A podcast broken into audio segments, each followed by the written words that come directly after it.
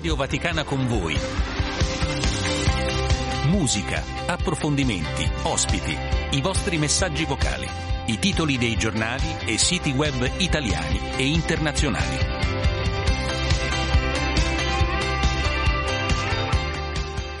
otto e undici, buongiorno amici ascoltatori, questo è il canale italiano di Radio Vaticana. Noi abbiamo il sabato mattina Radio Vaticana con voi, l'edizione magazine, andiamo a ripercorrere le notizie della settimana, le notizie del giorno, le commentiamo con gli ospiti, le commentiamo con voi amici ascoltatori. Tre tre cinque dodici quarantatré settecentoventidue il nostro numero di telefono per parlare con noi. Ci sono già eh, diversi messaggi che arrivano. C'è Federico, preoccupato per la situazione internazionale, Andrea che è preoccupato per la guerra in Ucraina, dove la Russia sta sfondando il fronte ucraino, e poi tutta la vicenda in Russia della morte dell'oppositore di Putin, Navalny, anche questo è uno dei temi che i nostri radioascoltatori ci pongono. Filomena invece ci parla dello scandalo delle morti sul lavoro a Firenze. Andare a lavorare e non sapere se poi si torna a casa dai propri cari non è ammissibile, eh, ci scrive. Buongiorno a tutti quanti, buongiorno anche a Valerio che eh, ci dice e ci dà il eh, buon lavoro, e noi salutiamo prima di tutto Stefano Sparro per la parte musicale di questo magazine. Grazie. Buongiorno Luca, buongiorno ai nostri ascoltatori. E poi abbiamo in regia Daniele Giorgi con Damiano Caprio in assistenza al programma. Naturalmente, ripeto, tre tre cinque dodici quarantatré settecentoventidue, ma iniziamo subito con della buona musica, Stefano. E cominciamo con lo sprint per iniziare bene questo weekend. Allora, ricorderemo senz'altro, tu ieri mi parlavi eh, musica anni settanta ottanta, perfetto. Allora, Barry White, anni settanta, You're the First, the Last and My Everything, un brano che fece tantissimo successo. Una piccola, una piccola, una piccola curiosità sul brano: questo qui venne scritto da Peter Sterling Radcliffe, pensate, ben ventuno anni prima che Barry White lo riprendesse e lo rimettesse in, diciamo, poi in circolazione, facendolo diventare quel il successo che è stato. Nasce addirittura come brano country, Barry White l'ha riaggiustato, ma noi oggi lo ascoltiamo nella versione di Michael Bublé.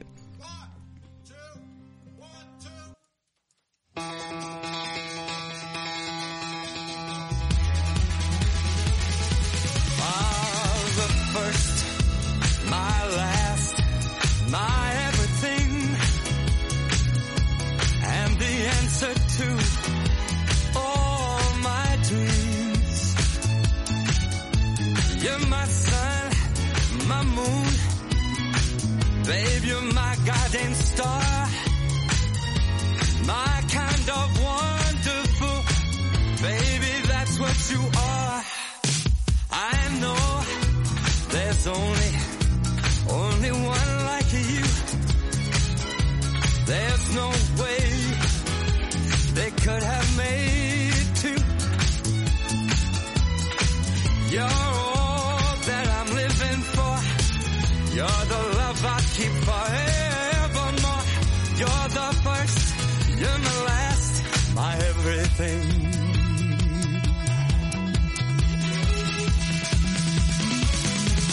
In you, I found so many, many things. A love so new that only you could bring.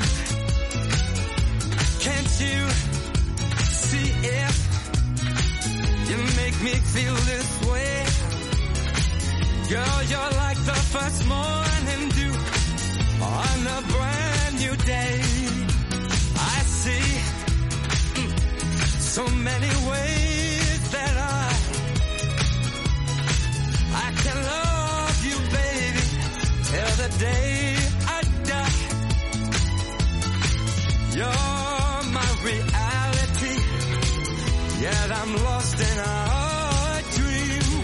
You're the first, you're the last, my everything, my everything. Hey, let's go.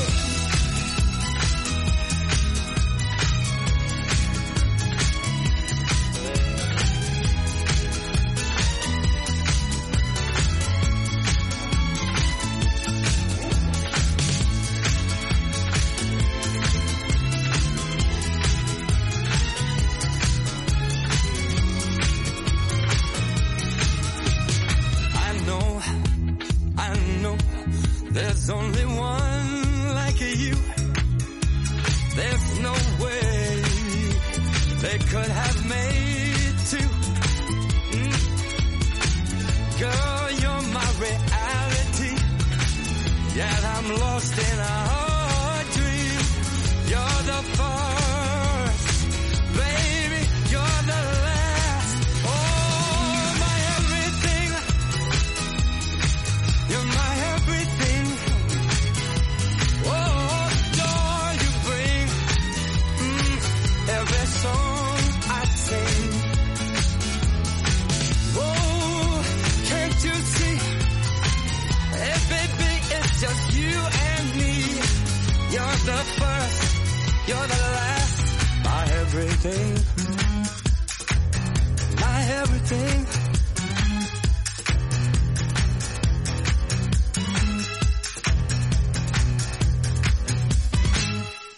C'è un messaggio di Paola, Stefano, su questo brano. Dice: finalmente la voce di Barry White e non le cover di Barry White. E dice, diciamo, critica, diciamo, quelli che ascoltano la musica con le cover, meglio l'originale, con tanto di orchestra al seguito di un grande artista. Guarda, e quindi Paola... No, adesso diciamo che per certi aspetti, questo intanto era Michael Bublé, che però abbiamo sentito è rimasto molto fedele all'originale, quindi gli ha dato forse, diciamo, la sua impronta. Con le cover vediamo, perché per esempio Mina ha ripreso tanti brani che non avevano avuto successo, però ricantandoli lei e rivedendoli un pochino l'ha resi, quindi dipende, io direi non sarei proprio così drastico. Beh, la voce di Mina può fare tutto. Esatto, ecco, dipende un po' dai cantanti, dal brano, da tanti fattori. E poi cioè, ritorneremo sulle cover più tardi, che c'è un brano in originale, lo scopriremo vivendo. C'è Rosalie che ci dice buongiorno, ci sta ascoltando, e ehm, c'è Simone eh, che eh, anche lui eh, apprezza la musica che stiamo eh, mandando. Poi c'è un'ascoltatrice di cui ho perso il messaggio al tre tre cinque dodici quarantatré settecentoventidue, Amedeo Monaco, che ci sta seguendo mentre sta aiutando un'amica a fare un trasloco. Bellissimo.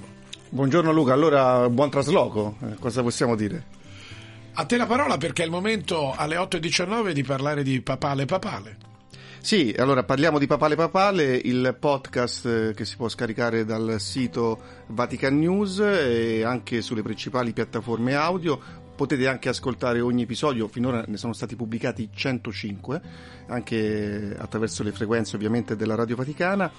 Questa settimana è dedicata in particolare alla Quaresima, abbiamo già cominciato con degli episodi specifici, eh, mercoledì scorso, mercoledì delle Ceneri, la, la parola era appunto Ceneri, quindi questo è un periodo in cui c'è un invito, e anche attra- ascoltando i papi ovviamente eh, riecheggiano queste, queste note, queste esortazioni, c'è un invito a tornare all'essenziale, e l'essenziale è Gesù, c'è un invito anche a farsi piccoli come ha fatto Abramo, quindi eh, l'uomo da- davanti a Dio deve riscoprire la propria umiltà, questa è un po' la Quaresima, e la Quaresima è anche eh, conversione. Allora, proprio seguendo questa traccia già delineata attraverso questi primi episodi della scorsa settimana, proprio per introdurre la Quaresima, mh, continuiamo con Papale Papale eh, a, a incentrare eh, appunto questi discorsi attraverso le voci dei papi, con parole che, che richiamano appunto questo periodo che precede la celebrazione della Pasqua, questo periodo di quaranta giorni, e la prossima parola è deserto,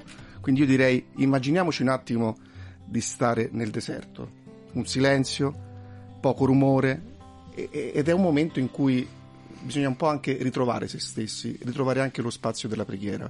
Questo dicono i pontefici, e, e questo è anche un invito che eh, vogliamo rilanciare anche ai nostri ascoltatori da qui, no? Fare un po' di, di deserto nel proprio interiore per trovare quanto di più essenziale ci possa essere. Quindi eh, i papi ci dicono quanto di più essenziale ci possa essere è l'incontro con Dio. Io direi intanto, allora, ascoltiamoci, immaginandoci appunto di stare nel deserto, ascoltiamoci un estratto della, della prossima parola, del prossimo episodio di Papale Papale, che è appunto dedicato alla parola deserto.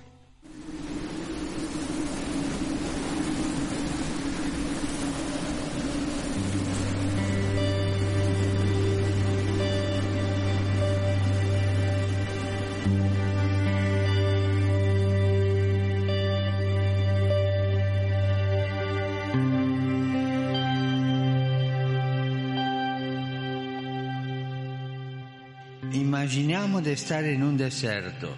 La prima sensazione sarebbe quella di trovarci avvolti da un grande silenzio.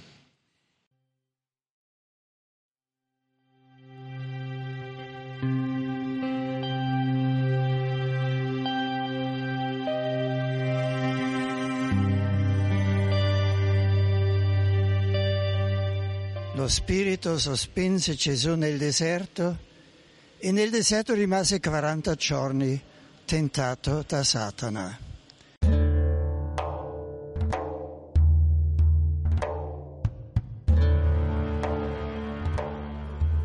Cercate di fare anche voi un po' di silenzio nella vostra vita per poter pensare, riflettere, pregare con maggior fervore e fare propositi con maggior decisione.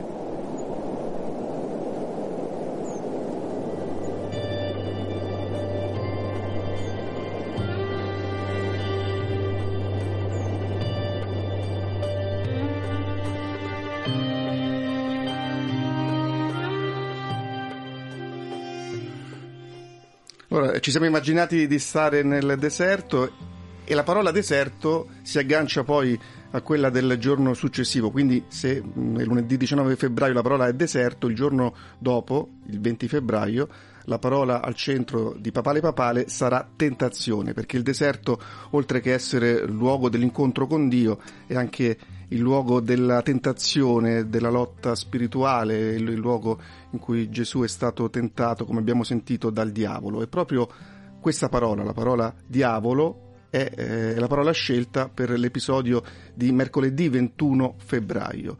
Il, il demonio è, è sicuramente è all'origine della prima disgrazia dell'umanità, quindi sulla parola diavolo è incentrato quest'altro episodio che vi invito ad ascoltare eh, ogni giorno ovviamente sulle frequenze della Radio Vaticana e si possono anche scaricare sulle principali piattaforme audio e poi gli episodi si possono ascoltare anche ovviamente sulle frequenze della Radio Vaticana. E anche sul nostro portale, come hai ricordato, Vatican News, oltre che poi l'ascolto certo. classico, tradizionale della Radio Vaticana e della radio in eh, genere. Grazie a Amedeo Monaco perché ci hai portato e hai ricordato questo periodo quaresimale che stiamo vivendo in vista del della Pasqua, che non è poi così lontana.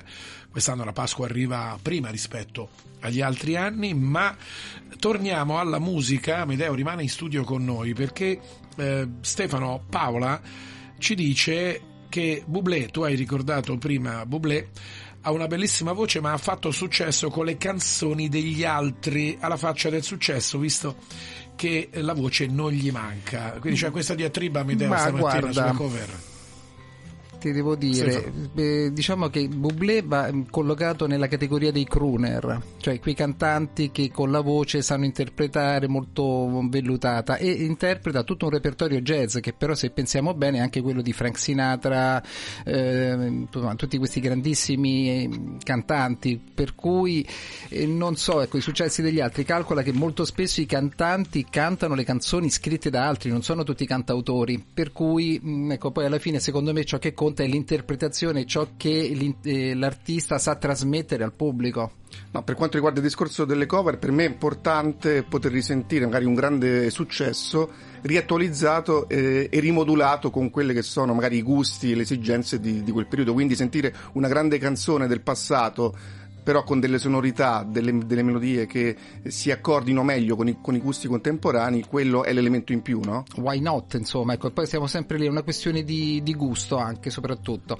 E tanto, ecco, per non perturbare, diciamo, questa atmosfera di deserto molto calma, il prossimo brano è proprio una cosa molto, molto, come direbbe il nostro Luca, per sognare. Stiamo parlando di un brano scritto da David Foster e Linda Thompson nell'ottantanove, è una ballad molto romantica, inserita nella colonna sonora del film Guardia del Corpo millenovecentonovantadue e la voce è inconfondibilmente lei, Whitney Houston. E noi salutiamo Amedeo Lo Monaco e andiamoci ad ascoltare il brano.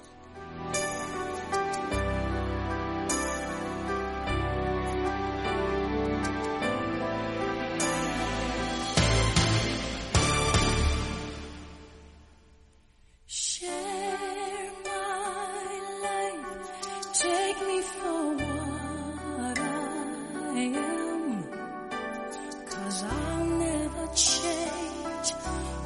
my colors for you.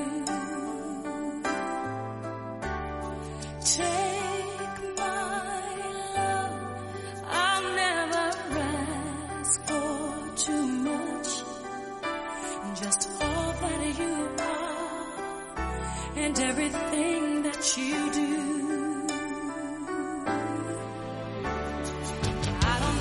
To look very much further, I don't wanna have to go where you don't follow.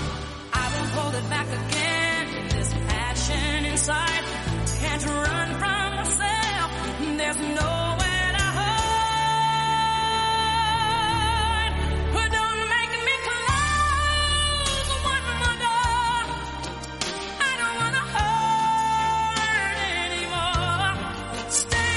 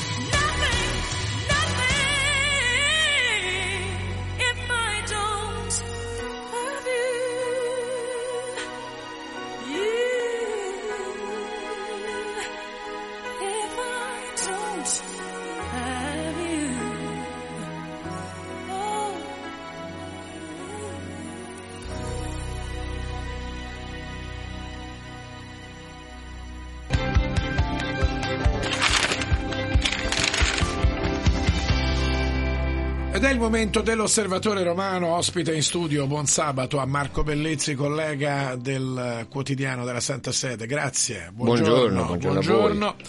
La rubrica è Cronache Romane, la andiamo a scoprire piano piano. Ma andiamo per ordine, Marco. Oggi abbiamo la prima pagina dell'Osservatore Romano che ci pone una bellissima ma anche è una fotografia di impatto, ci fa pensare, perché è una foto di un lago della Catalogna, il titolo è "Siccità senza precedenti, stato d'emergenza", siamo in Spagna, dopo tre anni di scarse piogge, una situazione gravissima, scrive l'Osservatore Romano, come testimonia l'emersione di un antico villaggio in un lago della Catalogna.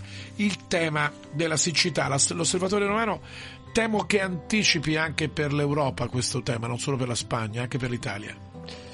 Ma assolutamente, noi siamo sempre sul pezzo, come si dice in gergo, perché come tu sai, come magari anche i nostri ascoltatori hanno imparato eh, a, a sapere, insomma, che ci occupiamo tantissimo di ambiente, con anche con la rubrica per la cura della casa comune che esce di lunedì, e, e stiamo molto sul pezzo, nel senso che, che, che avvertiamo che la situazione non riguarda solo eh, il mondo così più lontano, insomma, anzi l'Italia in particolare. Recentemente abbiamo pubblicato un articolo in cui facevamo appunto eh, recensivamo un libro che ci parlava appunto di come l'Italia sia al centro di questa tempesta climatica, cioè l'Italia è proprio alle condizioni per essere il laboratorio della crisi climatica, quindi non possiamo stare molto tranquilli sotto questo punto di vista. Andiamo a vedere quello che oggi l'Osservatore Romano presenterà nella rubrica del sabato che noi presentiamo, Cronache Romane, di cui tu sei il responsabile. Il tema è il Giubileo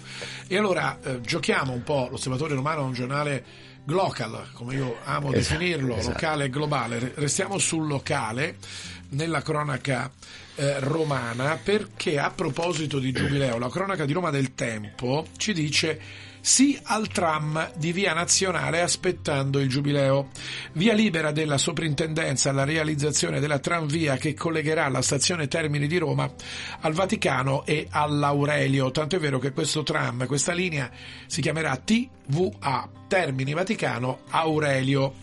C'è anche Eh, sui tram un eh, disco verde da parte del T A R, prego la regia di abbassare in cuffia il suono, grazie, e eh, questo è importante proprio perché eh, diciamo si va verso la definizione di uno dei progetti del eh, Giubileo, il tram di Via eh, Nazionale. Sempre sul Giubileo, sulla eh, cronaca di Roma della Repubblica troviamo lo stesso tema, Via Nazionale vincolata con il tram. Il procedimento di costruzione è stato avviato, cioè Via Nazionale sarà comunque vincolata come bene storico e artistico, ma si farà il binario del tram, la linea Termini Vaticano Aurelio.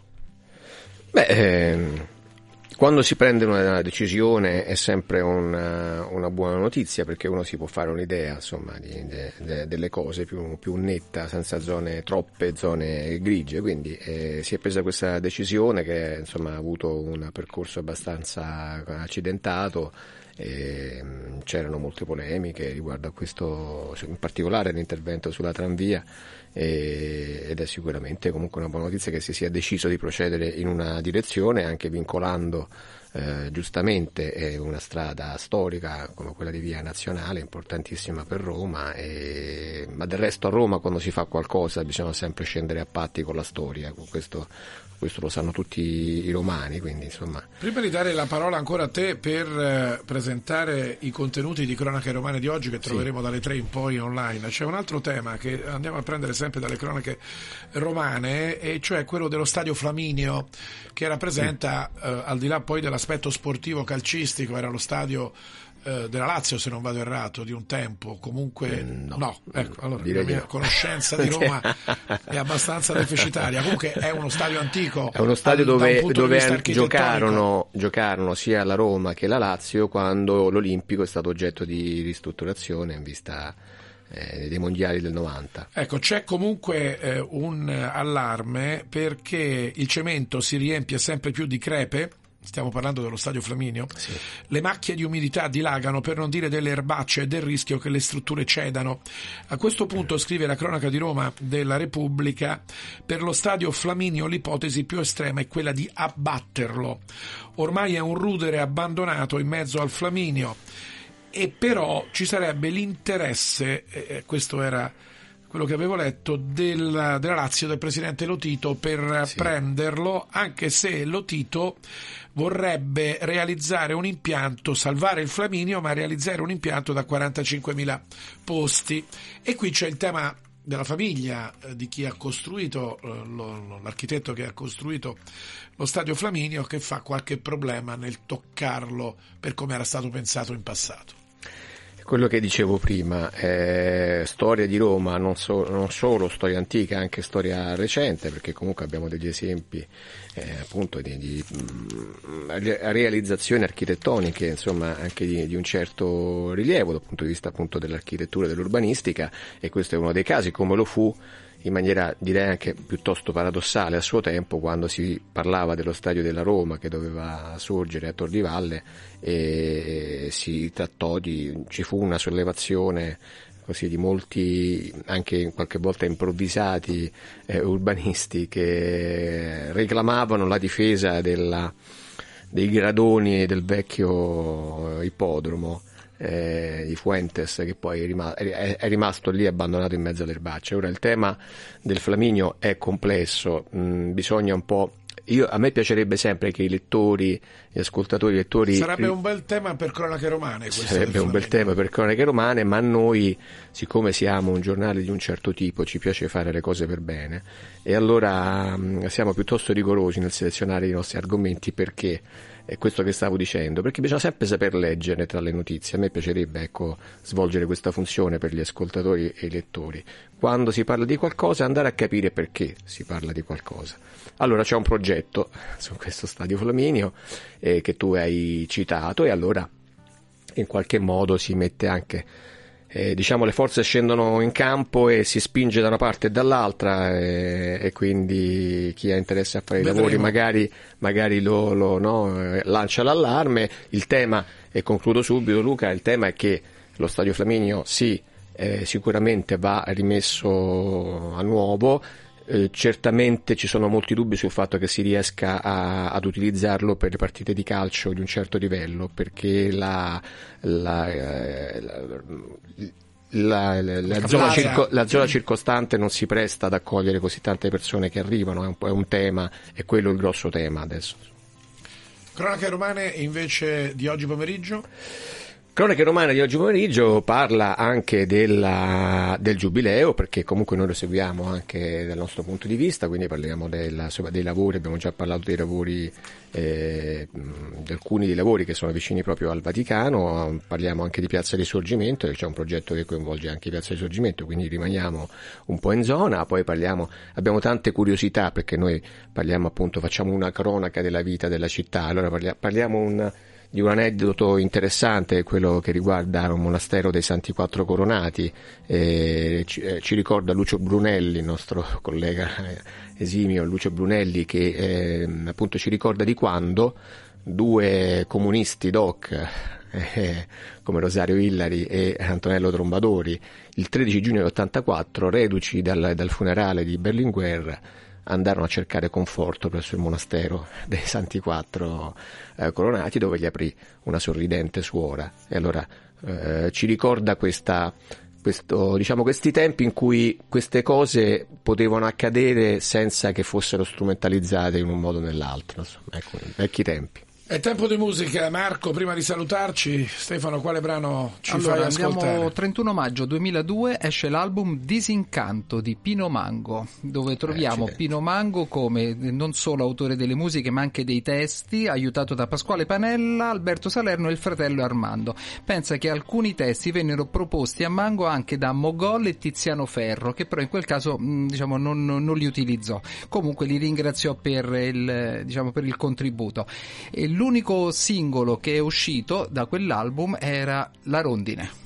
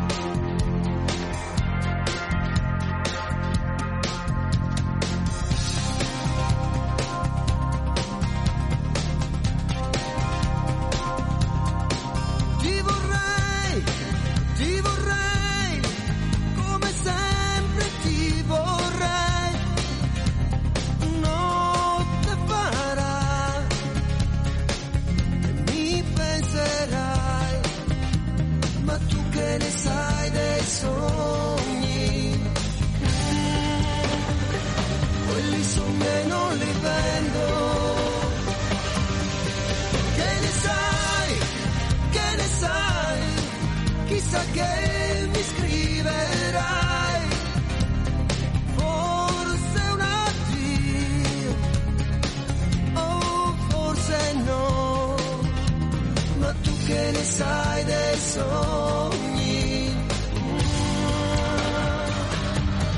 nonostante tu sia la mia.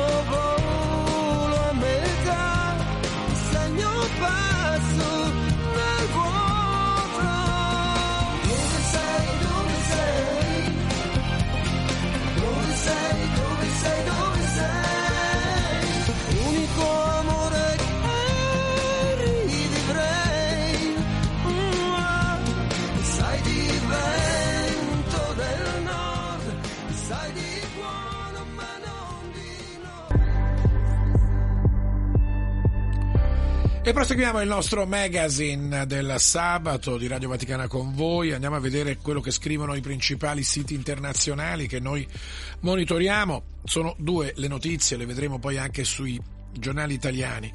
La morte di Navalny in Russia e poi la situazione della guerra in Russia, dove Mosca ha conquistato una città ucraina da dove gli ucraini si sono ritirati, quindi Mosca ha sfondato il fronte di difesa ucraino. Andiamo per ordine, andiamo sulla B B C, il sito della B B C. Putin è responsabile, Biden parla dopo la notizia della morte di Navalny. Il leader dell'opposizione russa in carcere, Navalny, è morto. Lo conferma il servizio carcerario della regione Artica, dove stava ascoltando, scontando la sua pena. quarantasette anni, critico schietto del presidente Putin, ricorda la B B C. Anche la C N N è su questo tema e eh, riguarda la eh, situazione eh, per... Eh, Putin vedeva una minaccia esistenziale in Navalny, il leader dell'opposizione di cui non osava menzionare il nome. Questo è il titolo che fa la eh, C N N alla morte di questo oppositore in Russia. E poi dicevamo l'altra notizia che troviamo sia sulla B B C che sulla C N N riguarda la guerra in Ucraina. Restiamo sulla C N N. La Russia sfonda il fronte di difesa ucraino, cattura soldati, lo conferma lo Stato Maggiore di eh, Kiev, mentre le forze ucraine si ritirano dalla città chiave di Avdiivka, conquistata a quanto pare in questi minuti dai russi. Secondo il comandante delle forze meridionali dell'Ucraina, la Russia ha catturato alcuni soldati ucraini durante il ritiro delle forze di Kiev dalla città chiave di Avdiivka, che sarebbe passata sotto il controllo di Mosca. L'Ucraina ha annunciato il suo ritiro dalla città dopo alcuni combattimenti molto pesanti, i più pesanti forse degli ultimi mesi della guerra. Il nemico, dicono dall'Ucraina, avanza. con un vantaggio di dieci a uno sotto costante bombardamento, e l'unica soluzione corretta per salvare le vite ai militari ucraini è di ritirarsi, e le forze di Mosca hanno innalzato la bandiera russa su questa importante città del fronte di difesa ucraino. Così la C N N, ma anche la B B C, parla di eh, questo aspetto. Le truppe ucraine lasciano la città orientale ai russi, la città è Avdiivka. L'esercito ucraino ha dichiarato di aver ritirato le sue truppe, la città chiave dell'est, da mesi assediata e ora conquistata dalle forze di Mosca. E andiamo in altre zone del mondo con Nigrizia, andiamo in Africa. Mai così tanti civili uccisi dal terrorismo? Oltre ventitremila vittime, l'ottanta per cento delle quali nel Sahel occidentale e in Somalia. I dati sono dell'Africa Center, che confermano il fallimento, scrive Nigrizia, della cosiddetta guerra al terrore, sostenute, sostenuta a partire dai primi duemila, degli anni duemila, dagli Stati Uniti. Andiamo su Asia News e, come vedete, c'è una notizia che ci riporta all'Italia, all'Europa, quella dei trattori. Bene, pensate che anche i trattori sono scesi in piazza in India, a Nuova Delhi, mentre cala l'export agricolo indiano. Tre anni dopo le massicce proteste con cui fermarono le liberalizzazioni dei mercati promosse dall'India, i contadini indiani stanno marciando di nuovo sulla capitale, protestando per le promesse tradite dal governo. Non vogliono la liberalizzazione in agricoltura e tornano a chiedere prezzi minimi garantiti e il condono dei prestiti che stanno portando al baratro le piccole aziende agricole. Vedete come le proteste dei trattori, che noi vediamo in Italia e in Europa, sono anche in altre parti del mondo. I contadini protestano per le loro condizioni di lavoro, contro la globalizzazione e la liberalizzazione dei mercati agricoli. Sono le otto e quarantotto, andiamo ad ascoltarci un brano, Stefano, e poi torniamo a vedere, prima del flash delle ultime notizie di Radio Vaticana, quello che scrivono i giornali italiani, ma ascoltiamoci un po' di musica. Allora andiamo ad ascoltare il singolo, primo estratto dall'album in studio di debutto di Tracy Chapman. Siamo nel millenovecentottantotto e contribuì molto al successo anche la partecipazione ai festeggiamenti all'epoca del settantesimo compleanno di Nelson Mandela. Stiamo parlando di Fast Car, però lo andiamo a riascoltare oggi, giochiamo un po' con le cover e le reinterpretazioni, e nell'appunto nell'interpretazione di Luke Combs, un cantante, giovane cantante americano stile country, che ha presentato questo brano in duetto con Tracy Chapman agli ultimi Grammy Awards, ma lui ne ha fatto una sua versione di singolo che stiamo per ascoltare.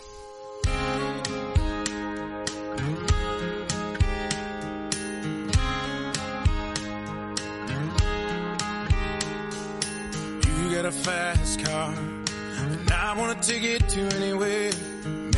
Make a deal. Maybe together we can get somewhere. Any place is better. Starting from zero, got nothing to lose. Maybe we'll make something. Me, myself, I got nothing to prove. You got a fast car, and I got a plan to get us out of here. Been working at the convenience store. Managed to save just a little bit of money. Won't have to drive too far. Just across the border and into the city. And you and I can both get jobs. Finally see what it means to be living. See, my old man's got a problem. He lived with a bottle, that's the way it is. Said his body's too old for working. His body's too young to look like his. So mama went off and left him.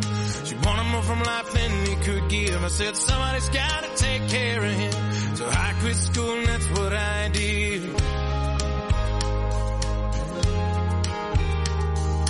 You got a fast car.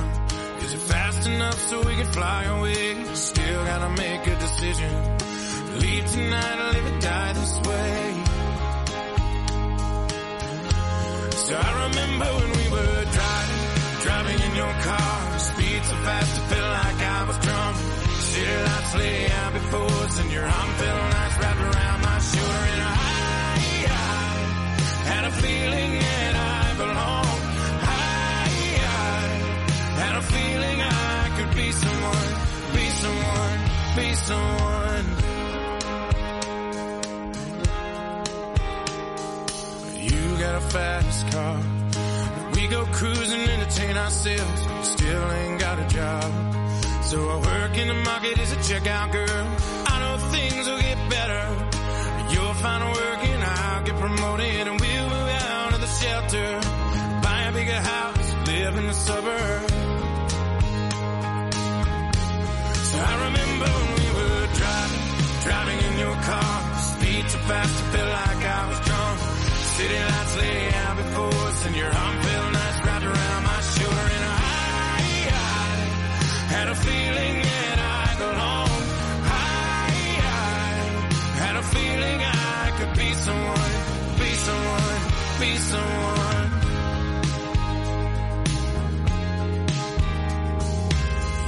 Fast car. I got a job that pays all our bills. We stay out drinking late at the bar. See more of your friends than you do your kids. I'd always hope for better. Thought maybe together you and me find it. I got no plans, I ain't going nowhere.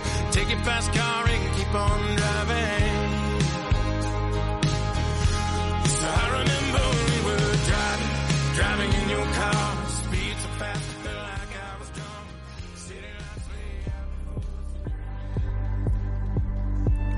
La rassegna stampa di sabato diciassette febbraio, iniziamo con Avvenire. Vite in macerie, crolla l'edificio in costruzione in un supermercato nella periferia nord di Firenze. Siamo su Avvenire. Tre le vittime sono aumentate, abbiamo visto questa mattina, a quattro, ipotesi di omicidio colposo.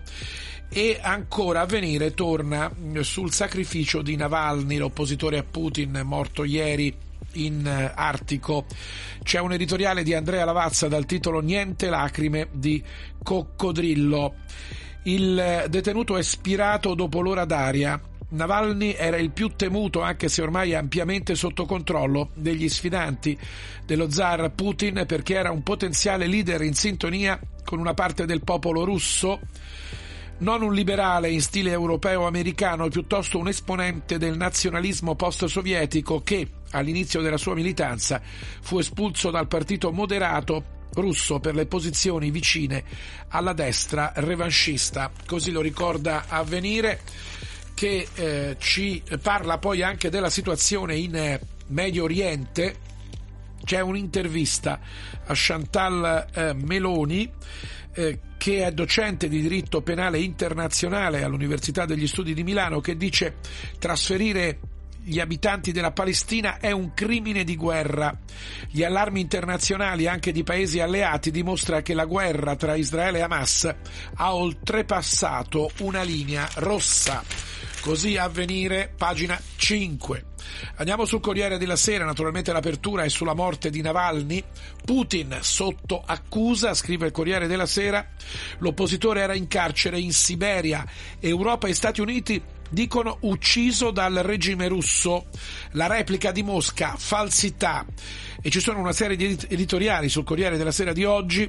Paolo Valentino, il titolo è "La deriva di Mosca, paura e nervosismo di Putin".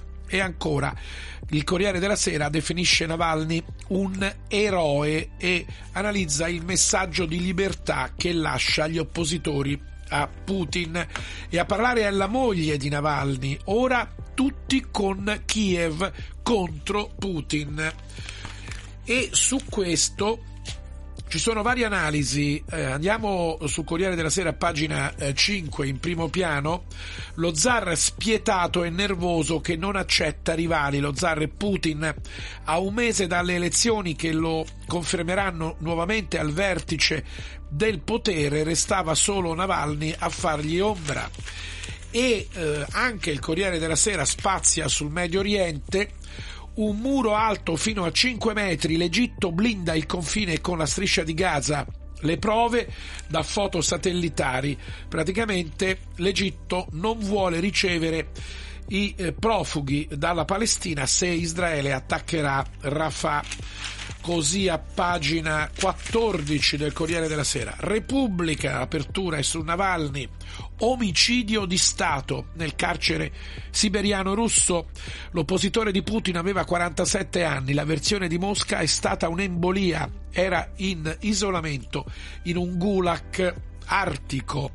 L'Occidente condanna Putin, Biden responsabilità di Mosca. E in Italia ci sarebbe un caso della Lega che dice prematuro additare colpevoli per la morte di Navalny.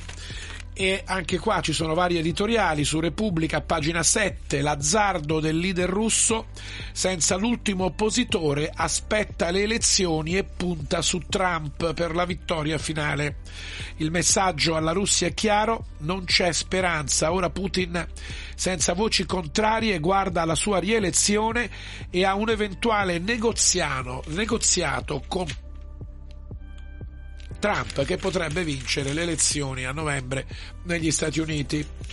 E poi c'è tutta la vicenda sulla Repubblica di, eh, della tragedia di Firenze, dove sono morte quattro persone, ridotti gli strumenti di controllo sui cantieri.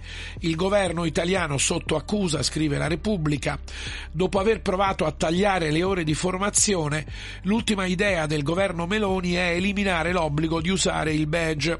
Intanto l'ispettorato al lavoro, cioè la struttura che dovrebbe fare i controlli nei cantieri, ha un vuoto di organico e dopo sedici mesi la riforma per il ribasso promessa resta nel limbo. A parlare è Maurizio Landini, sindacato C G I L. Mille morti all'anno in Italia sul lavoro, ma questo governo ha reintrodotto i subappalti a cascata, serve una reazione. Secondo la C G I L e secondo anche i sindacati sono i subappalti che mantengono scarsa la sicurezza. Andiamo sul eh, Messaggero che ci parla di Trump, l'obiettivo di una difesa europea. Trump vuole depotenziare la NATO in caso di rielezioni. Questo è un editoriale del Messaggero a firma di Romano Prodi. Andiamo sul, vo- sul Foglio, si torna a parlare di Navalny. A Monaco di Baviera risuona la voce di chi chiede unità per sconfiggere Putin, l'appello è della moglie contro il terrore russo, l'Europa sente l'urgenza di un impegno duraturo, mentre però l'Ucraina sta perdendo il fronte contro la Russia. Ci fermiamo qua per il momento dalla nostra rassegna stampa. Le notizie flash e con Stefano Sparro la linea va a Gianmarco Murroni, noi ci sentiamo tra poco. E quindi riprenderemo dopo il flash con Unchain My Heart, brano del millenovecentosessantuno scritto da Bobby Sharp e Teddy Powell, ma lo riprendiamo nella versione di Joe Cocker del millenovecentottantasette. Notizie sul Papa e la Santa Sede, le chiese locali e il mondo. Multimedialità in quaranta lingue, social, web radio, podcast. Questa è Radio Vaticana, Vatican News. A Venezia, ascolta Radio Vaticana sulla tua radio digitale D A B e su app per smartphone e iPad.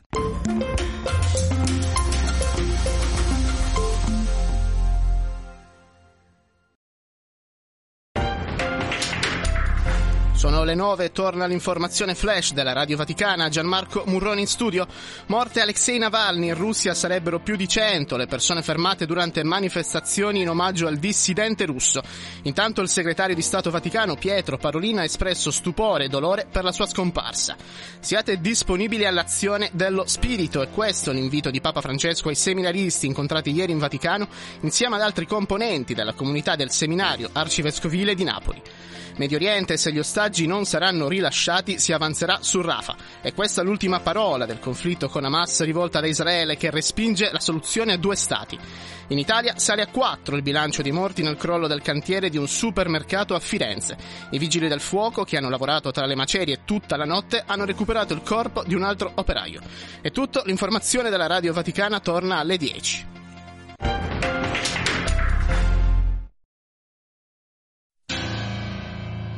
Unchain my heart, baby, let me be, 'cause you don't care, well please. set me free. Radio Vaticana con voi in magazine, questo è Joe Cocker con Unchain My Heart.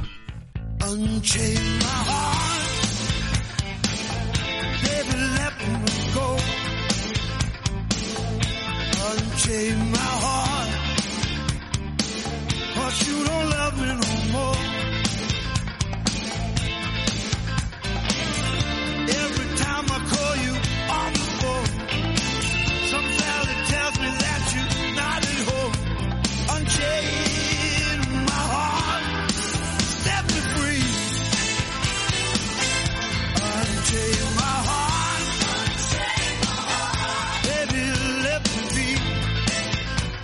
Unchain my heart, unchain my heart, cause you don't care about me. Unchain my heart, unchain my heart,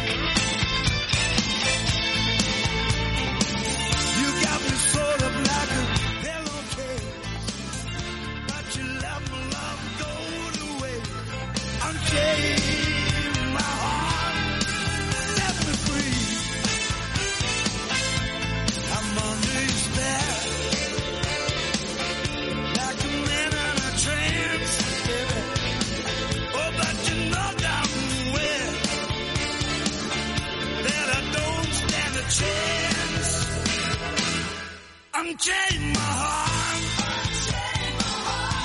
me go my way. Unchain my heart, unchain my heart, you worry me night and day. Why lead me through a life of misery when you don't care a bag of beans for me? Unchain my heart, oh please, set me free.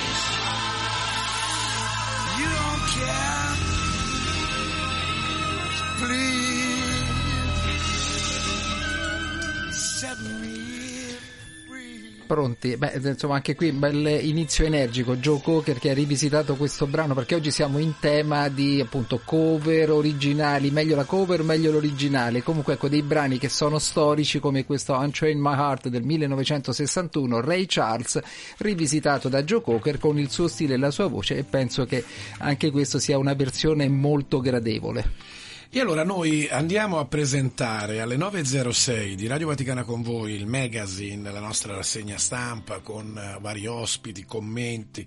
Voi amici ascoltatori al tre tre cinque dodici quarantatré settecentoventidue ne approfittiamo perché ci sono molti messaggi e allora leggiamo il buongiorno, il buon lavoro da Salvatore, poi Letizia, poi ancora Filomena. Tra l'altro Filomena scrive a te, Stefano, che ti ringrazia per questa musica del sabato mattina, che è una musica bellissima e molto adatta alla giornata del sabato. Grazie Filomena, io credo di non aver nessun merito, anche perché le canzoni le hanno scritte altri che insomma sa, sanno benissimo il loro mestiere, a noi soltanto è quel compito di saperle un po' andare a ritrovare, perché spesso si va, vengono un po' perse nel, soprattutto in questo, diciamo, fiume di canzoni che poi, ecco, ricordiamo il Sanremo che ultimamente proprio ci ha invaso. E poi Valerio, Ciro e altri che scrivono al tre tre cinque dodici quarantatré settecentoventidue. Grazie a tutti quanti, grazie, buongiorno a voi. Eh, c'è Federico che ci ascolta in macchina, sta superando il casello autostradale di Napoli. Bene, allora buon viaggio, buon viaggio. Ah. a Federico che ci eh, sta sentendo in macchina, mentre immagino sta proseguendo sul sud Italia, perché eh, passando da Napoli forse te ne vai sulla costiana amalfitana, bellissimo posto. E saluto Don Massimo Tellan, la nostra voce, la voce buongiorno della Radio Luca, Vaticana. Buongiorno Stefano. Buongiorno allora, a te donna. Stefano, sentiamo Don Massimo Tellan, lo presentiamo. Parroco di San Giovanni Crisostomo a Montesacro Alto a Roma, perché poi c'è un Montesacro Basso? Ma si identifica un pochino per staccarlo rispetto al Montesacro storico. Questo no? Per chi non però è di Roma, eh, certo, magari certo. Ci aiuta a entrare dentro la realtà. Quindi Montesacro Alto. Alto. Vabbè. Poi scusa Luca, però questa cosa qui mi pare che c'è anche Bergamo Alta, Bergamo, Bergamo Basso, quindi mi sembra un po' una cosa abbastanza comune alla fine.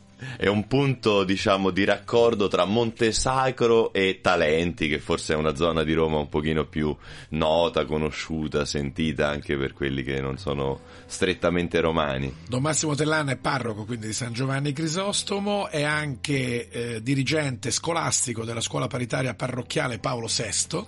Per volontà di Paolo sesto siamo l'unica parrocchia che infanzia e primaria Eh, a Roma che ha appunto una scuola parrocchiale, per questo eh, appunto poi ha preso il nome Paolo sesto, perché lui credeva fortemente nella formazione integrale della persona, quindi prima eh, dell'aspetto cristiano anche lo sviluppo sociale, culturale, umano della persona.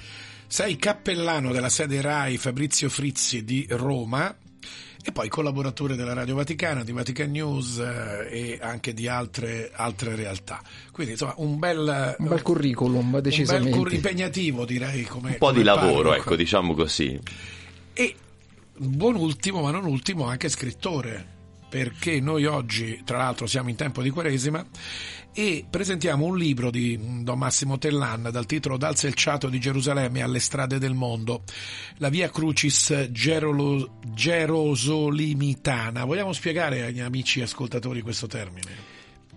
Letteralmente significa la Via Crucis di Gerusalemme, questo perché eh, Gerusalemme ha questa peculiarità unica al mondo. Noi oggi in tutte le chiese, in tutte le parti del mondo, in tempo di Quaresima in modo particolare, preghiamo la Via Crucis, ma i luoghi fisici dove questa Via Crucis si è svolta sono a Gerusalemme, e quindi la Via Crucis di Gerusalemme gerosolimitana ci rimanda proprio a quel luogo dove la prima Via Crucis, quel Venerdì Santo, l'ha vissuta Gesù, l'ha incarnata lui. E questo libro nasce proprio dalla Quaresima scorsa, mentre facevo gli esercizi spirituali a Gerusalemme, e una mattina ho voluto ripercorrere, come sempre faccio, la via dolorosa che c'è a Gerusalemme, e tappa per tappa mi sono fermato e ho scritto le meditazioni, cercando di immedesimarmi eh, certamente in quelli che erano i sentimenti di Gesù, anche no, l'aspetto dell'umanità di Gesù nel portare la croce, nell'avviarsi verso quello che era il compimento della sua missione, della salvezza, ma da lì poi eh, riuscire a cogliere, a scoprire come dentro quello che Gesù ha vissuto, dentro i suoi sentimenti, le sue emozioni, il suo slancio di amore, di donazione, tutti noi possiamo trovare, vedere, leggere e comprendere anche quella che può essere la chiave di lettura delle nostre Via Crucis, quelle personali e credo anche quelle dell'umanità stessa. Don Massimo, nel testo, lo ripetiamo, dal selciato di Gerusalemme alle strade del mondo, tu poni il crocifisso al centro. E l'attualità di questo libro è dato perché eh, con il crocifisso al centro tu rifletti sulla pace che estingue le contese, sulla vendetta che è disarmata dal perdono, sull'odio e la morte che sono vinti dall'amore, in un mondo lacerato da lotte e eh, discordie. Quindi eh, questo è importante e rende attualissimo questo testo. Questo è il cuore del messaggio cristiano, quasi eh, sconvolgente, perché eh, tutte, se vogliamo, anche le, le religioni parlano della bontà, del volersi bene, dell'amore in qualche modo, ma quell'amore che si spinge anche, come Gesù ci dice nel Vangelo, ad amare i propri nemici, eh, chiaramente toglie forza all'odio, alla vendetta, perché gioca tutto sulla volontà di farci noi prossimo agli altri, essere noi in pace con gli altri. Paolo poi lo scrive nelle sue lettere: per quello che dipende da voi vivete in pace con tutti. Cioè la pace troppo spesso noi la paragoniamo come un atteggiamento che ci circonda, qualcosa che deve nascere da, da fuori, no? Perché le persone ci danno una vita tranquilla, perché non abbiamo conflitti, perché non ci sono dissensi. Ma la pace, Gesù ci insegna che è qualcosa che invece nasce da una riconciliazione interiore, personale, quella pace del cuore che da dentro poi contagia anche le situazioni fuori e veramente disarma, no? Perché se tu mi fai del male, ma io non sono pronto a rispondere al male con il male, ma con il bene, e chiaramente spunto le tue frecce in qualche modo. Don Massimo Tellan, la via dolorosa, la via crucis, oggi è una caratteristica del nostro tempo, sia sul piano personale che sul piano, basta sfogliare un giornale, leggere un sito internet, cioè c'è una, diciamo così, eh, attualità, quotidianità di questo messaggio cristiano della via crucis, di questa speranza naturalmente che passa attraverso il dolore, di questo ritorno alla vita. Però oggi chiaramente le vie crucis sono tantissime nel mondo, sono infinite, sono infinite come dicevo prima, sia personali, perché ciascuno di noi porta eh, il peso, no, della fatica, delle sofferenze, delle malattie, laddove anche delle proprie scelte qualche volta sbagliate, del peccato, no? Quante storie per situazioni, per scelte personali, no? Ci portano a portare eh, la croce. Però dentro anche alle situazioni personali ci guardiamo intorno, basta vedere i fatti di cronaca, prima facevi la rassegna stampa, leggere di tutte queste situazioni, come non si può rimanere toccati da sentire che degli operai, no? Questa mattina sono piene le nostre cronache, andando a lavorare, quindi cercando di guadagnarsi il pane e con il pane la dignità, come ci ricorda anche il Papa, e invece hanno perso la vita. Sono cose che ci interpellano, ci toccano, ci feriscono, ci fanno star male, ma, ed è questa la bellezza del messaggio cristiano, anche laddove c'è una storia segnata dal dolore, dalla morte, dalla sofferenza, dentro a quella che è l'esperienza della croce di Gesù, noi possiamo trovare quella speranza per cui la morte, il male, l'arroganza non sono l'ultima parola, ma è la resurrezione, è la vita. Ed è il cuore di Gerusalemme. Andare a Gerusalemme non è soltanto fare la via dolorosa e fermarsi al Calvario. Se ci fermassimo lì non ci sarebbe bisogno di andare a Gerusalemme. Basterebbe andare in qualsiasi ospedale, in qualsiasi luogo del mondo, e lo vedremo. Don Massimo, ci fermiamo un attimo. Stiamo presentando il tuo libro, Don Massimo Tellan, naturalmente, dal selciato di Gerusalemme alle strade del mondo, della San Paolo. Non l'avevamo detto prima, lo diciamo ora. Che ringraziamo la San Paolo, lo dico sempre, insomma, anche per aver creduto e che, per credere in me, insomma. In lo questo. Vogliamo presentare proprio perché in eh, grande eh, sintonia col periodo eh, liturgico della Quaresima che stiamo naturalmente vivendo, ma è il momento di ascoltarci un po' di musica e poi andiamo a vedere quello che scrive Vatican News, il nostro eh, portale, e poi torneremo ancora con te, perché vorrei portarti poi su un altro tipo di via crucis, di via dolorosa. Parlavamo prima eh, che ci arriva dalla cronaca di tutti i giorni. A tra poco, Stefano. Beh, guarda, rimaniamo anche in tema, perché quello che diceva Don Massimo è di fatto una rivoluzione. Il prossimo brano è di Renato Zero, si intitola proprio La Rivoluzione, estratto del, del secondo estratto dell'album Alt del duemilasedici, però lo andiamo ad ascoltare in una versione live tratta dal tour Zero il Folle. Protesterai ogni tregua è finita oramai, dalla sabbia la testa alzerai, dritto al cuore colpirai, libererai quello che soffocavi in te, la tua voce è più forte se vuoi del silenzio e l'omertà. C'è una guerra giusta e devi farla tu, è la tua risposta a chi non chiede più. Rivoluzione, grido che solleverai, e devi metterci la faccia finché puoi, perché ho pagato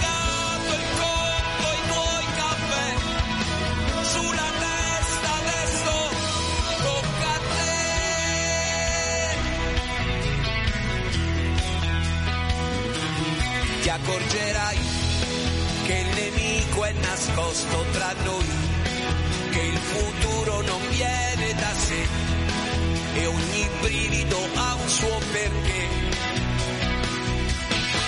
e sentirai che resistere è pura follia, ci sarà poi chi ride di te, ma è soltanto paura la sua. Perché niente al mondo viene come vuoi, perché tutto al mondo ha un prezzo d'ora in poi. Rivoluzione, grido che solleverai, ti calcespunti.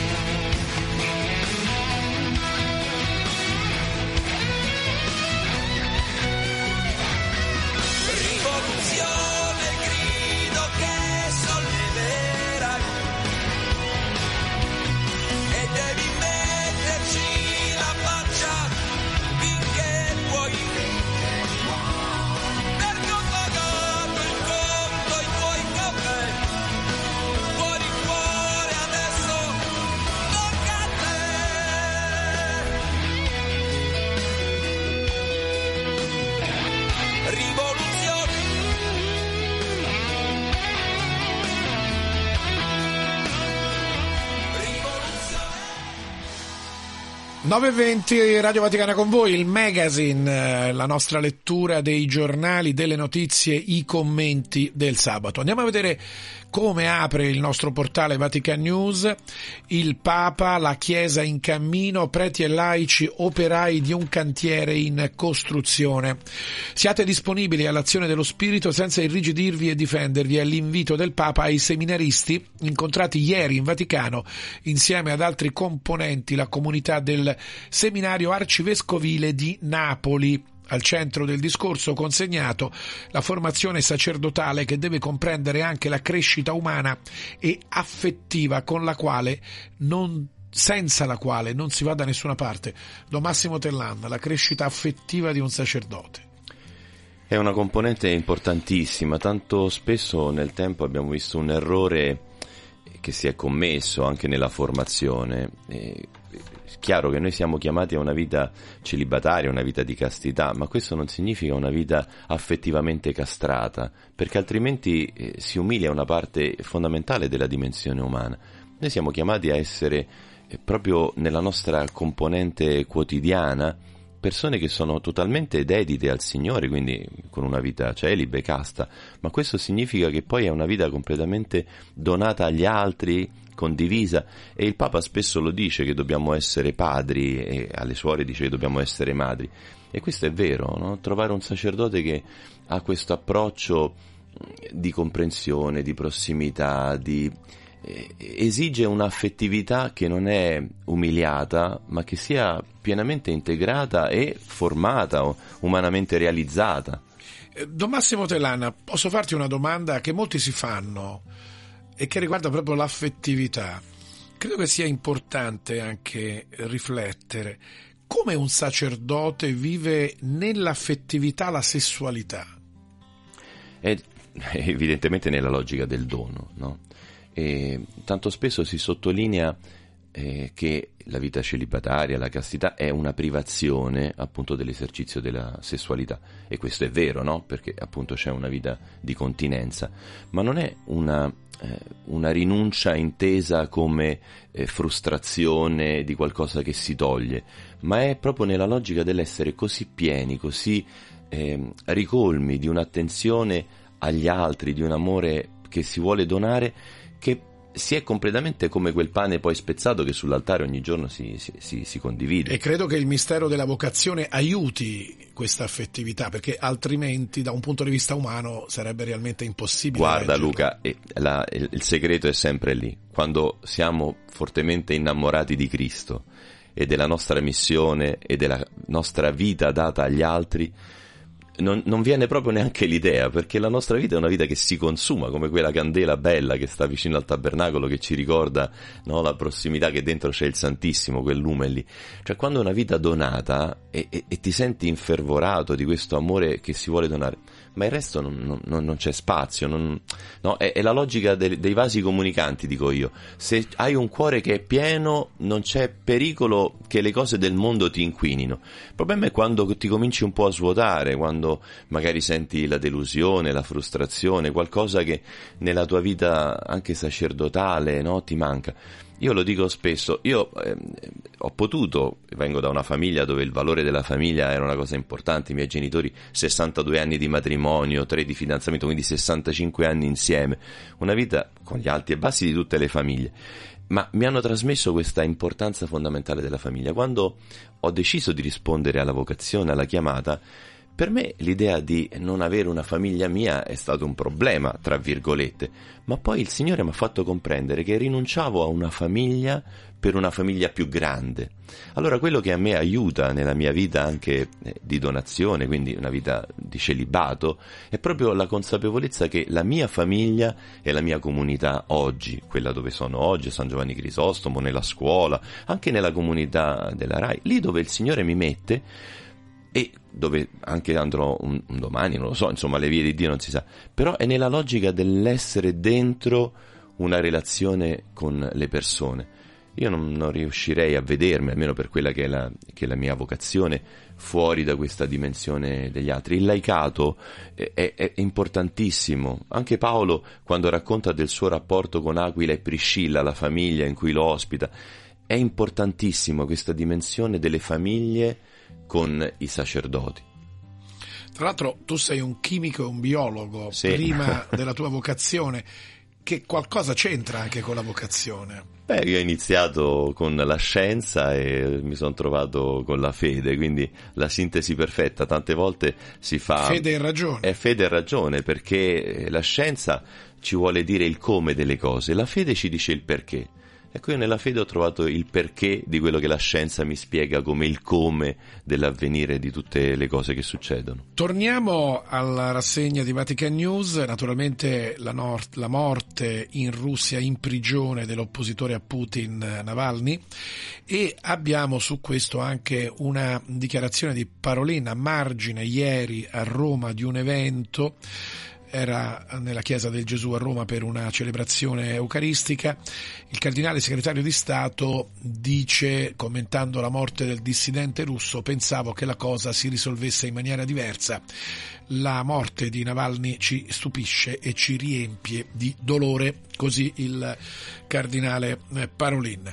nove e ventisei. Eh, Stefano, è il momento di salutarci con te con un brano, perché sì, poi tu tornerai. Fra una, circa una mezz'ora avremo dopo... un soundtrack dedicato alla musica di Sanremo. Sottolineiamo, parleremo di musica finalmente, però ci lasciamo con un brano tratto da un, da un musical, Cats, scritto da Andrew Lloyd Webber, affidato alla stupenda voce di Barbara Streisand. Stiamo parlando di Memory. Midnight, not a sound from the pavement. Has the moon lost her memory? She is smiling alone. In the lamplight, the withered leaves collect at my feet, and the wind begins to mourn. Memory, on alone in the moonlight, I can dream of the old days. Life was beautiful then. I remember the time I knew what happiness was. Let the memory live again. Every street lamp seems to beat a fatalistic warning. Someone mutters and the street lamp sputters, and soon it will be morning. Daylight, I must wait for the sunrise. I must think of a new life, and I mustn't give in. When the dawn comes, tonight will be a memory too, and a new day will begin.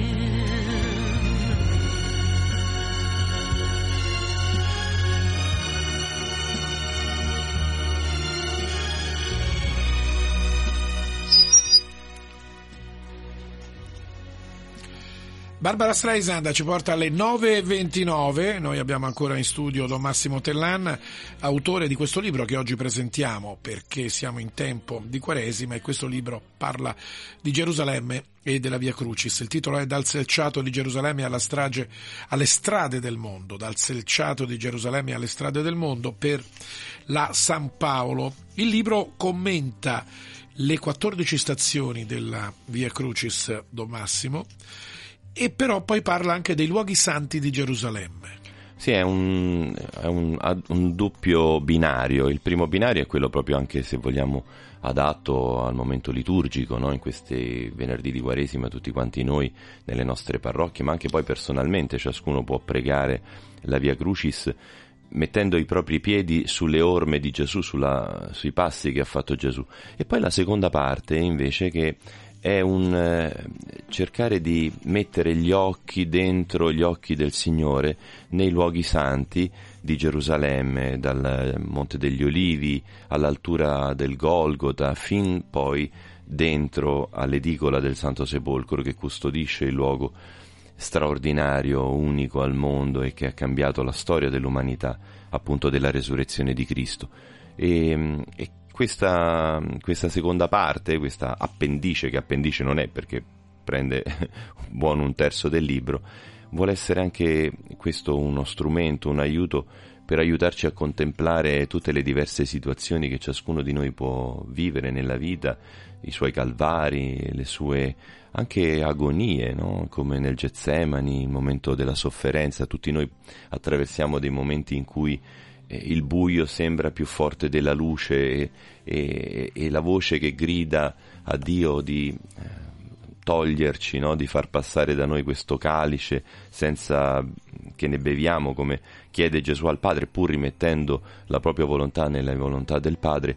Ecco, sembra che Dio sia silente e non risponde.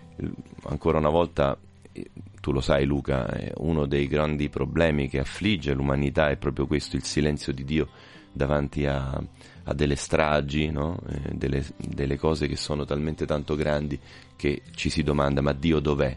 No? Dio dov'è? E dov'è Dio, Don Massimo Tellana? Tu in questo libro ci porti dalla Via Crucis di Gerusalemme alle Vie Crucis delle strade del mondo, nel mondo. Allora, tornando alla cronaca dei giornali, torniamo sul tempo di oggi, perché si parla dei riti esorcistici che hanno portato in Sicilia e anche a Latina, nella provincia di Latina, a delle morti di persone durante questa sorta di riti esoterici per liberarsi dal diavolo, dal male. Allora, naturalmente la cronaca la conosciamo, non vorrei addentrarmi in questo, io vorrei ascoltare il commento di uno psicologo, presidente dell'Osservatorio Violenza e Suicidio, che parla proprio dell'aumento dei, risi, dei riti esoterici e degli esorcismi fai da te in Italia, ma anche in Europa, a partire proprio da questo caso della Sicilia.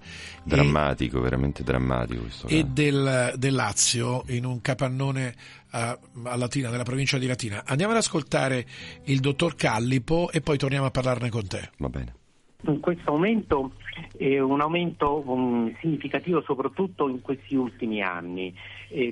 Purtroppo non soltanto come noi immaginavamo, questo movimento inizia a inglobare persone di età sempre più giovane, ma comincia a canalizzare, a costituire quel recipiente nel quale persone che hanno problemi non soltanto fisici ma anche di altra natura e si rivolgono eh, perché vivono eh, una condizione di coinvolgimento emotivo. In realtà si tratta spesso di forti manipolazioni mentali cui vengono sottoposte le persone, e persone che tra l'altro come denominatore comune spesso hanno dei problemi piuttosto importanti, ma le manipolazioni sono molto eh, raffinate al punto che una persona può ritrovarsi all'interno di una setta satanica senza neanche rendersi conto.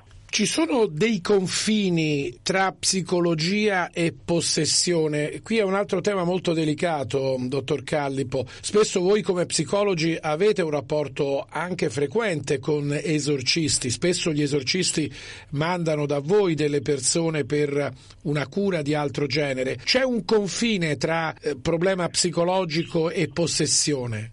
Allora, esiste un confine, e questo confine è molto sottile. Teniamo conto che gli stessi esorcisti ritengono che siano veramente rare le persone possedute, al punto che le commissioni sono eh, di verifica proprio, eh, questi fenomeni sono molto ma molto rigide, quindi il confine è molto labile. Teniamo, dobbiamo discriminare la componente mh, della suggestionabilità, la componente eh, che appartiene a quello spettro psicotico di quell'alterazione del senso della realtà per cui il soggetto vede in maniera molto oh, sincera delle situazioni di sé eh, che vengono definite appunto egodistoniche, ma comunque riesce ad avere dei comportamenti senza rendersi conto che possono essere simili ai soggetti posseduti. Quindi il confine è molto sottile, ma bisogna essere sempre molto prudenti, perché purtroppo anche dell'esorcismo se ne fa a volte un abuso sociale, come termine ovviamente. Ci sono dei casi anche di violenze fisiche, pazienti che sono costretti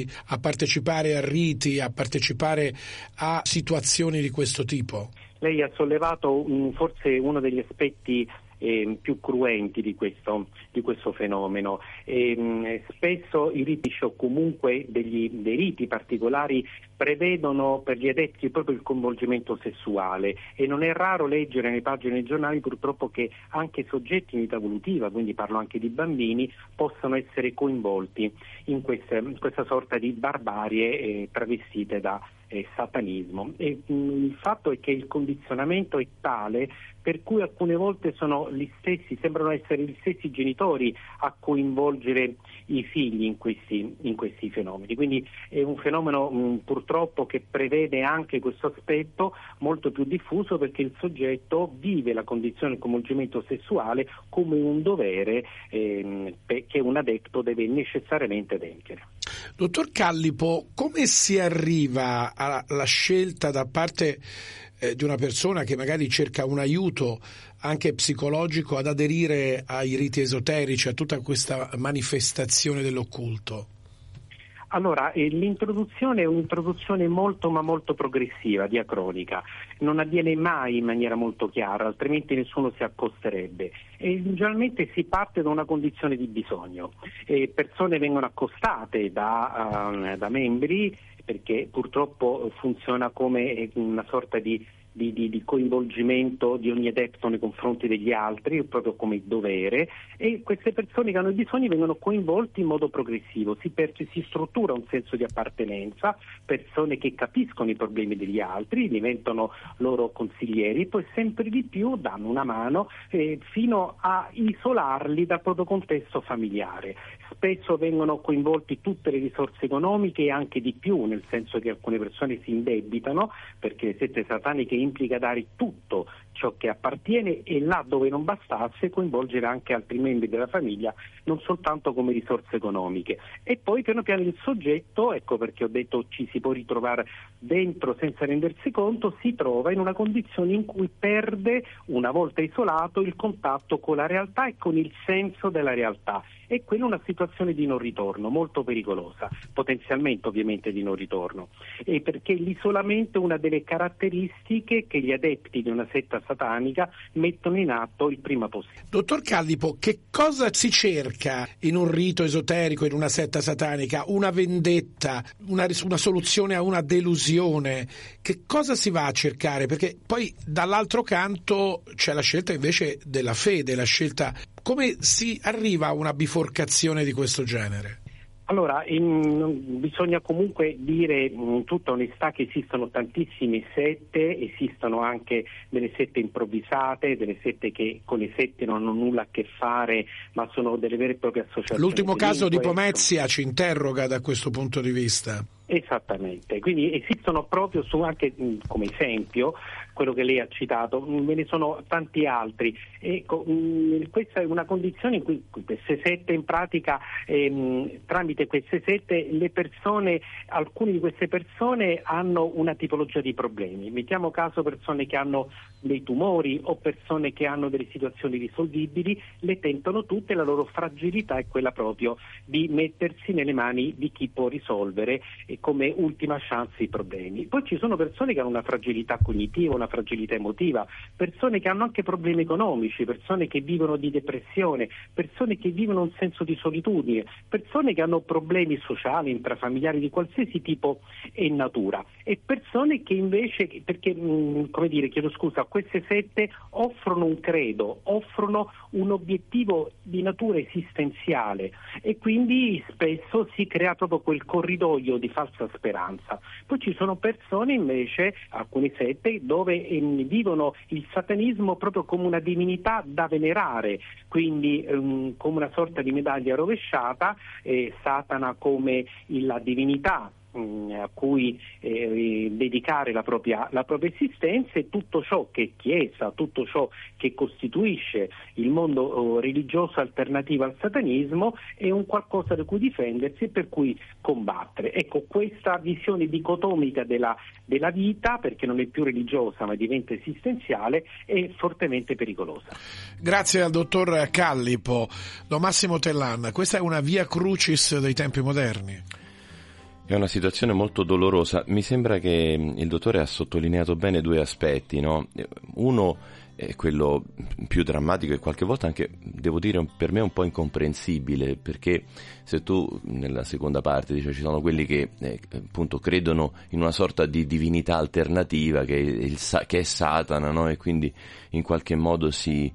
Eh, si dedicano a lui, e lì veramente faccio un po' fatica, perché come schierarsi in un campo, no, che poi tanto sai che ha perduto, insomma, che, che, che, ha, che è fallito. Quello che invece mi sembrava importante eh, di riscoprire è la prima parte che lui diceva, la prima situazione nella quale si può arrivare anche a queste sette, cioè un'assenza, un vuoto, una mancanza, e queste sette che ti circuiscono un po' e ti offrono una soluzione. Allora io mi chiedo sempre davanti a queste cose, ma noi, noi come comunità cristiana, eh, perché non siamo attenti a queste necessità? Prima che arrivino questi eh, a proporre vie alternative, forse dovremmo essere noi ad avere le antenne recettive. Siamo alla radio, quindi mi sembra quanto mai calzante l'esempio, no? Per capire queste necessità, questo bisogno che c'è iscritto in ognuno di noi, perché in fondo, lo diceva anche Sant'Agostino, eh, siamo fatti, dice Signore nelle confessioni, lo scrive, no? Siamo fatti per te, il nostro cuore è inquieto finché non riposa in te. In ogni uomo c'è un bisogno di salvezza, di senso, di significato.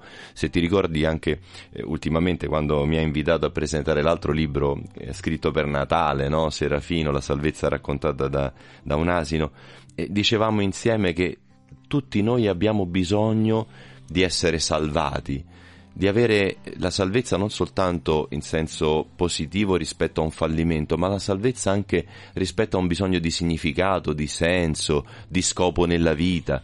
Ecco, questo mondo in cui viviamo noi, dove tutto si consuma, dove tutto è così accelerato, dove tutti corrono, corrono, corrono, spesso avendo dimenticato dov'è l'obiettivo di questa corsa. Ecco, io mi chiedo, noi come comunità cristiana, come Chiesa, dobbiamo recuperare questa attenzione a intercettare questa povertà, perché se c'è una sete noi possiamo offrire dell'acqua, se c'è una domanda di senso possiamo offrire una risposta, e allora non possiamo chiuderci in quelle che sono le nostre certezze, le nostre convinzioni e, e, e aspettare che gli altri vengano, no? O forse dall'altra parte anche lì la domanda. C'è un brano nel Vangelo, e lo abbiamo letto in questi giorni, lo leggiamo nel ciclo dell'anno B di Marco, in cui si vede che Gesù esce dalla sinagoga e va in una casa, la casa di Simon Pietro, e davanti la porta arriva una folla di gente che domanda, che chiede. Allora, dove sta questa ressa di gente che adesso anche alla porta della chiesa viene a chiedere?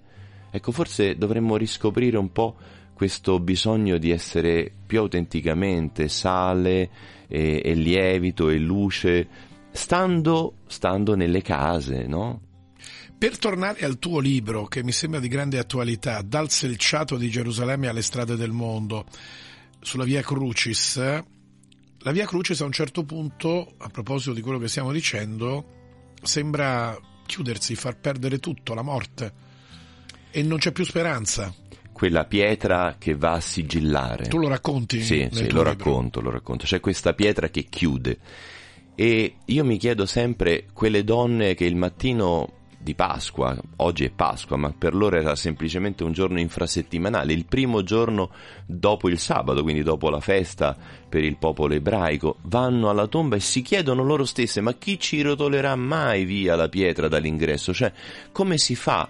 Come si fa ad andare oltre questa realtà della morte, del dolore? A chi ci ro- e, ecco, ed è vero quello che nel Vangelo ci viene detto, che quello che è impossibile per gli uomini non è impossibile per Dio. E questo libro che tu hai scritto ha un altro aspetto importante, il ripartire, cioè tu affronti anche questo, che non è assolutamente facile ripartire dopo una delusione, dopo una morte, dopo qualcosa che ti ha colpito in senso negativo, però dobbiamo ripartire, tu ci dici come. E anche ripartire non solo dalle cose brutte e negative, talvolta anche ripartire dalle gioie. E nelle vic- nella vicenda della resurrezione c'è questo incontro tra Gesù e Maria di Magdala, che in qualche modo prova questa gioia di vedere Gesù vivo dopo la sua morte e lo vuole trattenere, lo vuole toccare, lo vuole... e lui gli dice non toccarmi, vai, no? Talvolta noi siamo ancorati al passato, bello o brutto che sia, e anche nelle cose belle possiamo correre il rischio di rimanerne imprigionati. Dio in Gesù ci rivela che invece bisogna sempre ricominciare, sempre guardare lontano, perché il nostro Dio è un Dio del cammino, è un Dio della storia. In fondo siamo alla vigilia del Giubileo, no? Pellegrini di speranza. Siamo nel mondo pellegrini, siamo eh, in cammino verso una meta, anche se la società oggi e i fatti di cronaca tante volte ce lo buttano addosso con le loro croci, con i loro drammi, eh, ci sembra più di essere dei vagabondi che hanno perso il senso di dove vanno. Invece siamo pellegrini. Ultimo aspetto, tra i tanti che tratti nel tuo libro, la imprevedibilità della fede. Perché la fede, se fosse semplicemente per quello che noi prevediamo, no? Dove dobbiamo andare, cosa vogliamo fare, rientrerebbe dentro uno schema nostro, personale, di, di visione.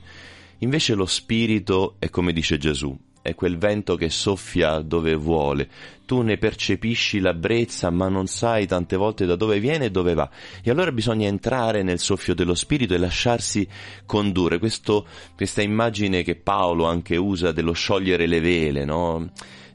Fiutare, ecco, noi come cristiani, come chiesa oggi dobbiamo stare dentro la storia e respirare, fiutare il vento, e quando lo percepiamo gonfia, go, lasciare che il vento gonfi le vele.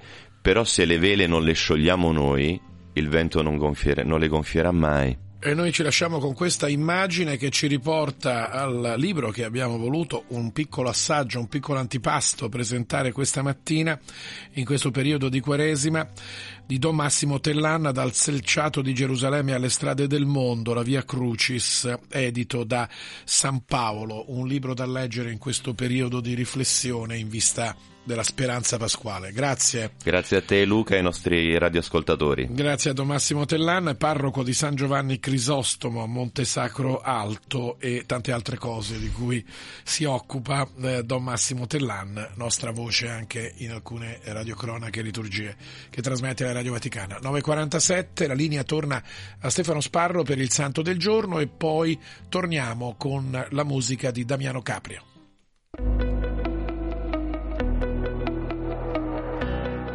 Oggi, diciassette febbraio, la Chiesa ricorda i santi sette fondatori dell'Ordine dei Servi di Maria, tra i quali Sant'Alezio Falconieri. Chiamati anche Septemviri o Septemfratres, furono i padri fondatori dell'Ordine dei Servi di Maria. Tutti fiorentini vissero nel tredicesimo secolo. Ricchi mercanti, si ritirarono a vita di contemplazione e preghiera. Vengono commemorati insieme il diciassette febbraio, data di morte del più longevo di loro.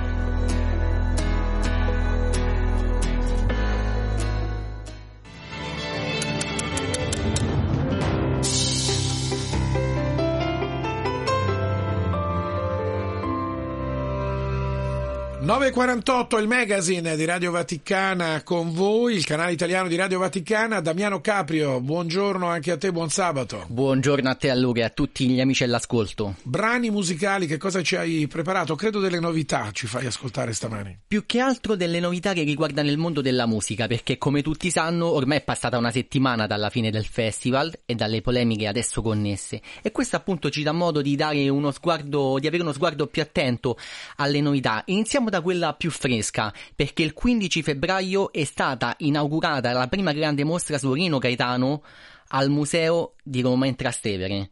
Trastevere, quartiere storico di Roma. Il cantautore calabrese era molto legato a questa città e a questo quartiere, che lui frequentò fin dai tempi del folk studio, dove mosse i primi passi da musicista. In questa mostra si possono vedere le foto di Rino Gaetano, i suoi indumenti di scena, le sue macchine fotografiche, ma non aggiungiamo altro.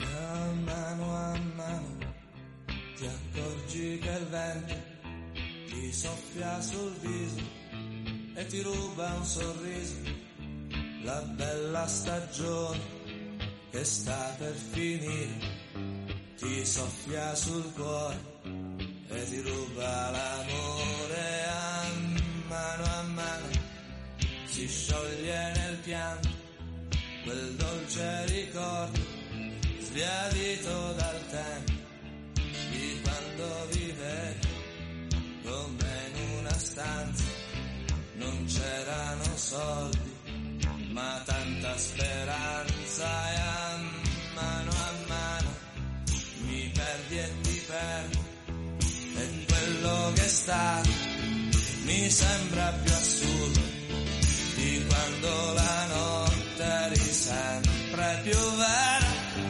e non come adesso nei sabato sera. Ma dammi la mano e torna vicino, nascere un fiore nel nostro giardino che neanche l'inverno potrà mai gelare, può crescere un fiore da questo mio amore per te.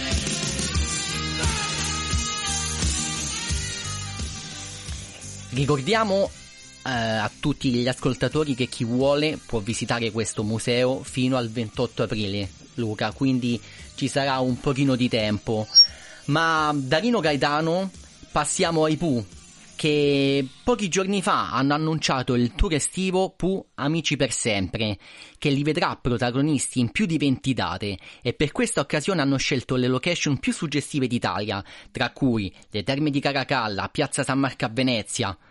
La band, capitanata da Robby Facchinetti, Dodi Battaglia, Red Canzian, Riccardo Fogli, orfani di Stefano Dorazio, ha detto: è tempo di ripartire e ci aspetta un'estate di rinnovati abbracci con tutti voi che, da sempre, amate la nostra musica e ci avete stimolato a proseguire il tour Amici per Sempre.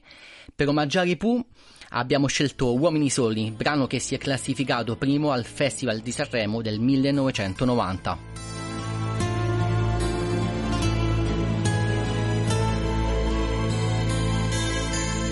Incontri dove la gente viaggia e va a telefonare col topo barba che sa di pioggia e la ventiquattro ore, perduti nel Corriere della Sera, nel vai e vieni di una cameriera.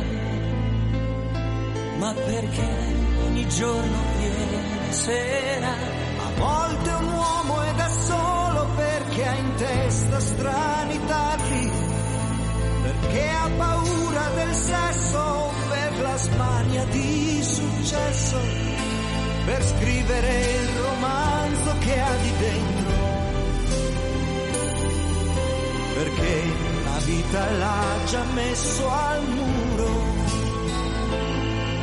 o perché in un mondo falso uomo vero, Dio delle città e dell'immensità, se vedo che ci sei e hai viaggiato più di noi, vediamo se si può imparare questa vita e magari un po' cambiarla prima che ci cambi lei, vediamo se si può farci amare come siamo senza violentarci più con nevrosi e gelosie, perché questa linea stende e chi è steso dorme o muore oppure fa l'amore.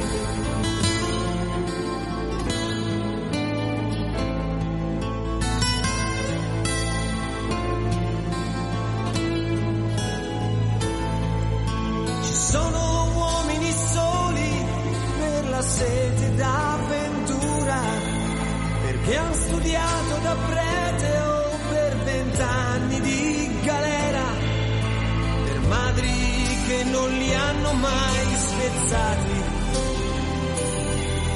per donne che li han rivoltati e persi, o amo solo perché sono dei diversi, Dio delle città e dell'immensità. È vero che ci sei, che hai viaggiato più di noi, vediamo se si può imparare queste donne e cambiare un po'.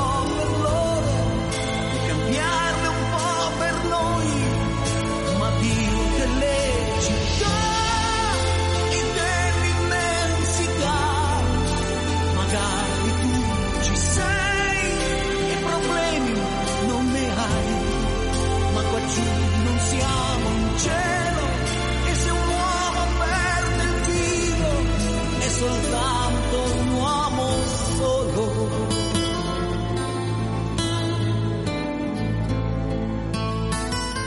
nove e cinquantasei amici ascoltatori, noi finiamo questo magazine di oggi, di sabato. Grazie a Daniele e Giorgi in regia, Damiano Caprio qua in studio, la linea tra poco a Gianmarco Murroni per l'edizione Flash, da Luca Collodi. Grazie a tutti gli ascoltatori che ci hanno scritto, a te Damiano la chiusura con un altro brano che ci anticipa quello che sarà il concerto, un concerto, lo presenterai te a Roma nei prossimi giorni. Esatto. Grazie. Claudio Baglioni, che dopo aver festeggiato i sessanta anni di carriera ha annunciato il ritiro dalla scena musicale, e ci sarà un'ulteriore data il ventisette febbraio in cui il cantante romano darà il suo addio alle grandi arene indoor.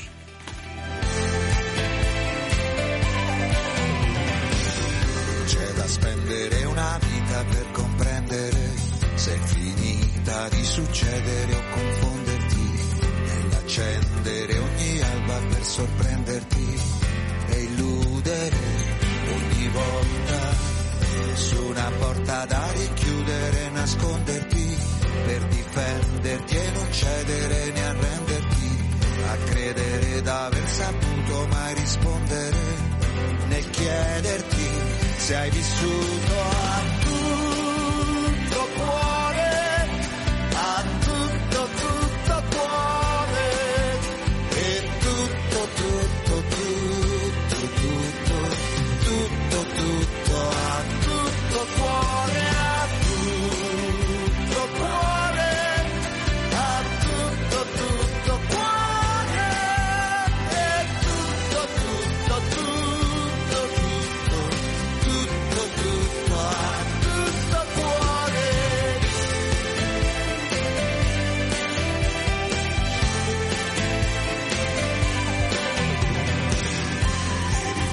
Chiaro specchio per riflettere, se sei vecchio sai resistere e combattere e di batterti tra i sogni e riprometterti di esistere per davvero, ma il mistero è come smettere di abbatterti e competere ed insistere a scommettere, ripeterti d'aver voluto sempre batterti e ammettere che hai vissuto a tutto cuore, a tutto tutto cuore, e tutto tutto tutto tutto tutto tutto a tutto cuore, a tutto cuore, a tutto tutto cuore.